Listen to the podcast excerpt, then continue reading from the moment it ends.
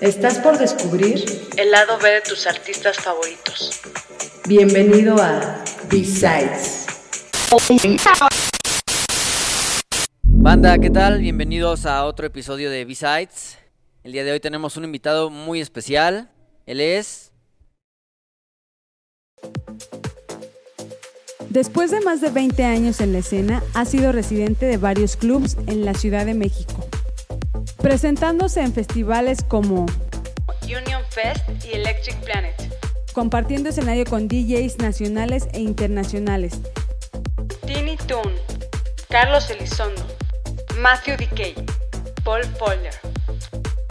Nos acompaña el día de hoy en B-Sides, Nasut.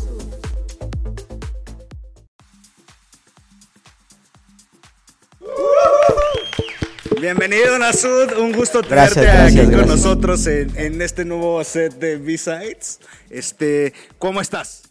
Bien, bien, bien, aquí andamos, banda. Para la gente que, que no te conozca, no ha tenido el privilegio de escucharte. Nasud, ¿dónde nace Nasud o por qué Nasud? Bueno, mis inicios fueron así de, de la nada, ¿no? Porque empecé a escuchar este música por una de mis hermanas, Pink Floyd, y escuchaba The Cure. Ya escuchaba ahí a otros géneros, ¿no? Que yo no escuchaba. O sea, ¿en qué año nos estás hablando tú? Porque digo, no, no te queremos quemar, güey, no, no es que queramos saber cuántos años tienes, güey, pero para, eh, no, para ubicarnos Estoy en el tiempo, ¿no? como de unos 24 años, hermano, o sea... ¿Cómo fue que, que tú iniciaste a tocar? O sea, no me imagino que de la noche a la mañana apareció una torna en tu casa. Por ejemplo, tu- tus repros, no sé, o qué fue lo primero que adquiriste, ¿no? Para mí, lo primero que me, que me fue mi cumpleaños y mi mamá me regaló mis tornas. O sea, fue, fue, fue un regalo de, de mi jefa, que hasta la fecha mi jefa me ha apoyado en todo, ¿no? O sea, no fui a Laca War porque ella me lo me dijo, No vas. ¿qué, qué prefieres, no? O sea, ¿prefieres tornas o prefieres tu, tu AK War, no? Pues las tornas. Las tornas, ¿no? Lógico, o sea, Para después estar y esto fue lo, lo que lo que me inició lo que es mi carrera, ¿no? La música electrónica en ese entonces, ¿por qué etapa estaba pasando? Pues más bien todo eso venía como nuevo, ¿no? De, de Europa, ¿no? Para acá, para México. El techno, el trance, el, todo era como nuevo para nosotros, ¿no? En realidad lo que más, más a mí me gusta es el progresivo. De todas las fiestas a las que has asistido, siempre hay un mal trip dentro de. ¿Cuál ha sido tu mal trip? Bueno, si hay varios, pues más chingón, pero. Una vez iba a tocar con, este, con Jimmy Man Malagan y, y- y hubo un güey que me llegó y me dijo, güey, yo soy el que le voy a abrir y pues, realmente yo, ya- yo ya estaba tocando, ¿no?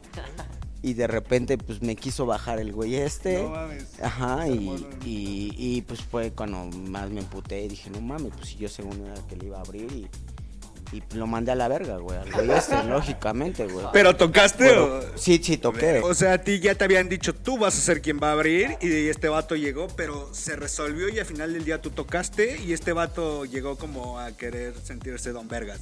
Claro.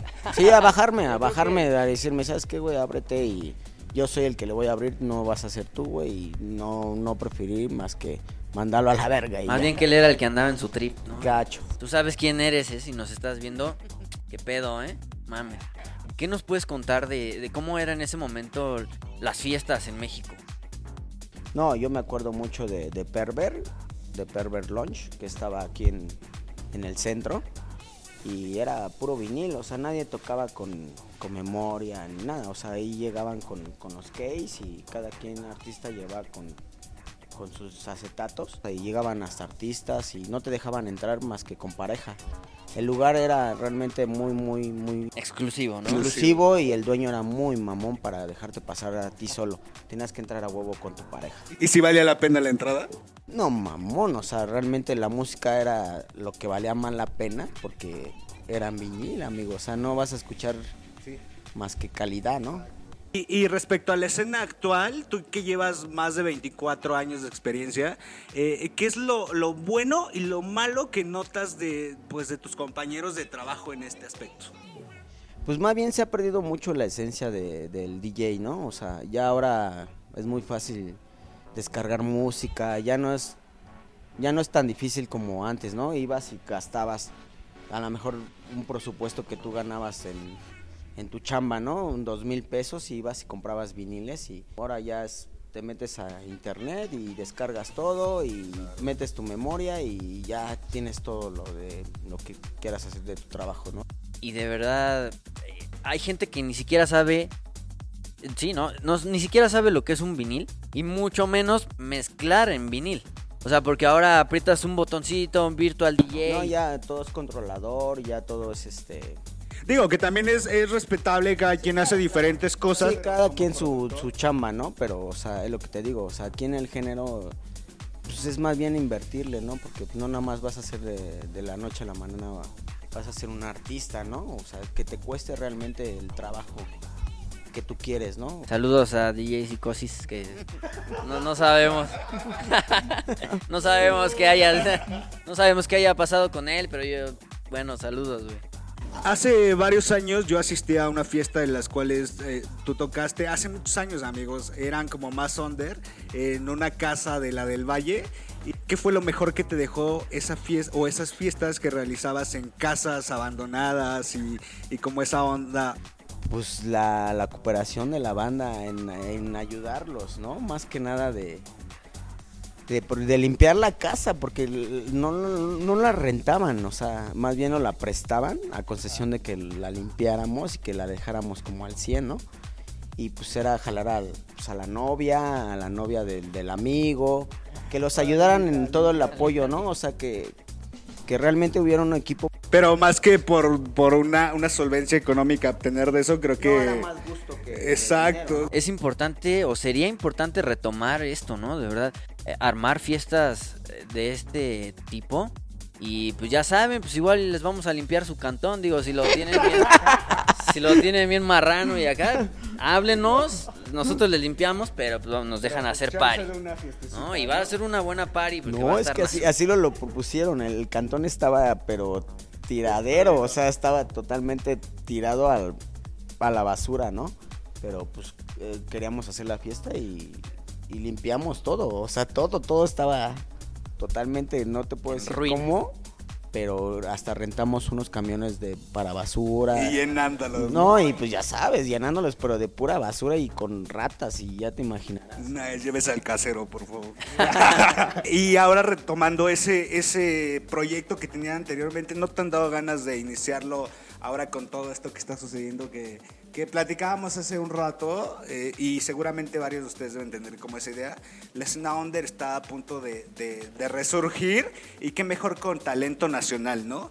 Eh, ¿Has pensado actualmente o tienes idea de hacer algo así? Digo, para que la banda se vaya notando. Esa es la idea.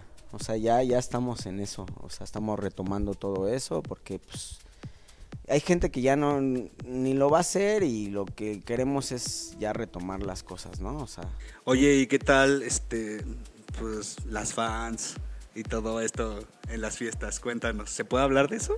Si no se corta, ¿eh? no me aloco, No te ¿eh? porque excedías. pues ya ahorita estoy juntado y ya no es lo mismo de antes, o sea, Juntado es lo de hoy. Si te, te quiero aquí a las 12, amor, pero toco a las 2 de la mañana, no me importa. ¿Pide abrir a las seis? Ya, ¿No? Claro, claro. Nasut, platícanos un poco de algún evento, fiesta, concierto, lo que sea, que a ti te haya marcado, que haya sido una experiencia inolvidable para ti. yo te puedo decir, ahora sí que fiestas así de calidad, ¿no? O sea, el Union Fest, me acuerdo cuando trajeron a, a Kelly Han, ¿no? O sea, de Detroit, ¿no? Que es como de la disquera de, Green Velvet, ¿no? Pero muy, muy cabrón. A mí me gustaba mucho más que Green Velvet, o sea, era más cabrona que ese güey. A mí Kelly Han era así la máster, ¿no? En eso entonces, pero sí, me acuerdo del ecosistema ahí en Parque Ecológico de Xochimilcos. No manches, o sea, era un evento muy, muy, muy chingón y a mí me dejó ese más marcado que otro evento. ¿Qué es lo que le exigen las fiestas de antes a las nuevas, a las de ahora? ¿Qué, qué necesitan y qué les falta? Pues se perdió un chingo la cultura, lo que te digo. O sea, ya la gente ya no, ya no va por, por gusto, ya nomás va por, por ir A drogarse. a, a dar madre, ¿no? Al desmadre. A drogarse, no se hagan. Van, a- van al desmadre nada más, güey. Ya no van ni, ni a lo que escuchan de que es como cultura, ¿no? Para uno, ¿no? Se ha perdido toda la esencia y aparte ya nada más llegas al evento y eh, al lugar de quedarte bien en tu casa de campaña y hasta te roban, ya te, te, chacalean, o sea, todo te pasa en el rey, güey. O sea, lo que no te pasaba antes, ahora te pasan las cosas. Son muy pocos los que de verdad dicen, güey, va a estar tal güey, este, vamos a escucharlo, nah, vamos a ver qué pedo, nada más, ¿no? ¿A quién admiras? ¿A quién admiran a su? Sé que puede haber cinco, una lista de diez. Pues yo admiro mucho, así, con el que siempre me guié desde, desde que empecé a escuchar música electrónica. Pues para mí, el, mi máster, mi máster, que siempre lo va a hacer y lo será, pues va a ser el D-Wit, ¿no? O sea, y en la actualidad muchos DJs y productores están como, pues como bien dices, cayendo en, en la parte de lo comercial o hacer algo solamente por consumir, por gente que no tiene conocimiento respecto a esto. ¿Tú qué onda? ¿Ya también tocas reggaetón o, o qué haces? A ver, platícanos. no, amigo, no, Oh, yo, gracias, yo ahí sí. gracias. Yo creo que yo ahí me muero antes de tocar, o sea, primero me muero, porque la verdad yo no cambio nada por mi género. Eso habla muy mal de la, de la persona que es la dama, o sea, la mujer, no la puedes catalogar como lo peor, ¿no? Queremos platicar un poco sobre tus orígenes que nos interesan mucho. A mí me intrigan mucho porque tú creciste eh, en una época de auge para la música electrónica. En ese entonces, para los que no sepan, existía un antro muy famoso, muy chingón, que llevó en ese momento a México a la escena electrónica eh, a un nivel bastante bueno. Háblanos un poco del Rimmel. ¿Qué, experiencias tuviste en el Rimmel? Eh, no sé, cuéntanos. Yo ahí me inicié, ¿no? O sea, yo ahí escuché todo Global Underground, o sea, ahí vi a, a Lokenfall, vi a Sasha, vi a todos los mejores DJs ahí los llevaron, o sea, yo, yo soy de Tepito, amigo, pero sí, o sea, los mejores eventos fueron ahí, o sea, lo más, lo más under que llegó aquí a México y promovió todo lo que era música electrónica fue ahí, ahí, fue- ahí fueron los mejores inicios de todo esto. La parte que tocas de, de que vienes de Tepito, ¿cómo se vive la escena under en Tepito? Pues más bien antes había zona under, porque ahorita ya es puro reggaetón, es lo que te digo, como que este pedo del reggaetón llegó a transformar a toda la gente. Y bueno, yo creo que mucha banda de tener el concepto de que las fiestas en Tepito todas terminan en plomazos, muertos. Y la verdad es que sí. Ah, no, no, Un poco, un poco. Es una experiencia muy personal. De verdad, todo lo que tienes tú, lo que tú te imaginas de Tepito es totalmente lo contrario. De verdad, las fiestas ahí son otro pedo. La música ahí es lo que mueve a la gente y no existe otra cosa más que la unidad mediante la música. Pero sí, todo eso llegó como nuevo a Tepito. Y la gente lo, lo adoptó mucho y ahora ya es una cultura para ellos. ¿Cuál es el mejor consejo que le puedes dar a, a tus compañeros laborales, por así decirlo, nuevos? Colegas. O sea, la actualizada está bien chido y toda es- esa, esa onda, ¿no? Pero que también aprendieran un poquito de, de lo viejo, ¿no? Para que sean mucho mejor ahora, ¿no? O sea, que eso lo agarren como una experiencia para ser mejor ahora todavía. ¿Y un mal consejo? Que inviertan un poquito, ¿no? O sea, en lo que realmente vayan a hacer, ¿no? Si, si van a ser este DJs o van a ser productores, pues inviértanle a lo que les va, va a dejar algo bueno, ¿no? O sea, si vas a, vas a comprar una caja de ritmos, te vas a dedicar a producir y todo eso, que sea realmente un bienestar para ti, invertirle y que saques todo el provecho que, que se pueda. De todas las fiestas en las que tú has tocado, debe haber la primera en la cual recibiste un sueldo fue eh, retribuido tu gran trabajo que haces en escena. ¿Qué es lo mejor y lo peor que te llevas de, ese, de, de- de esa ocasión? Pues lo mejor es que un amigo cada año me invitaba a Cuernavaca pues, por tocar tres días sin parar la música. ¿Tres días? Verga, ¿y qué hacías para aguantar los Bueno, tres días? me llevaba, me, me llevaba a unos amigos que, que realmente me tiraban un paro, ¿no? O sea, sí me tiraban un paro, real, amigo. No, neta, neta, neta. O sea, yo no me, no me iba a aventar todos los tres días tocando, amigo. O sea, ¿estás de acuerdo, no? O sea, el cuerpo también se cansa, güey. Y mis amigos me decían, güey, vete a dormir, güey, yo te hago una esquina aquí, güey, como quiera que sea, yo me rifo con la gente, güey, y dejo la chamba, ¿no? Nasus, platícanos en dónde te podemos escuchar, algún set tuyo, en, no sé, tus redes sociales, alguna... eh, Pues, tengo ahí en el Miss Club y tengo en, el YouTube. Y este y ahorita pues con este Edgar que pues, los invito a tocar y con él les estamos transmitiendo con en, en vivo. Les vamos a poner aquí los links de, de Mixcloud y de YouTube para que topen unos sets de, de Nasud. Y próximamente les vamos a tener una sorpresa aquí con Nasud, ¿no?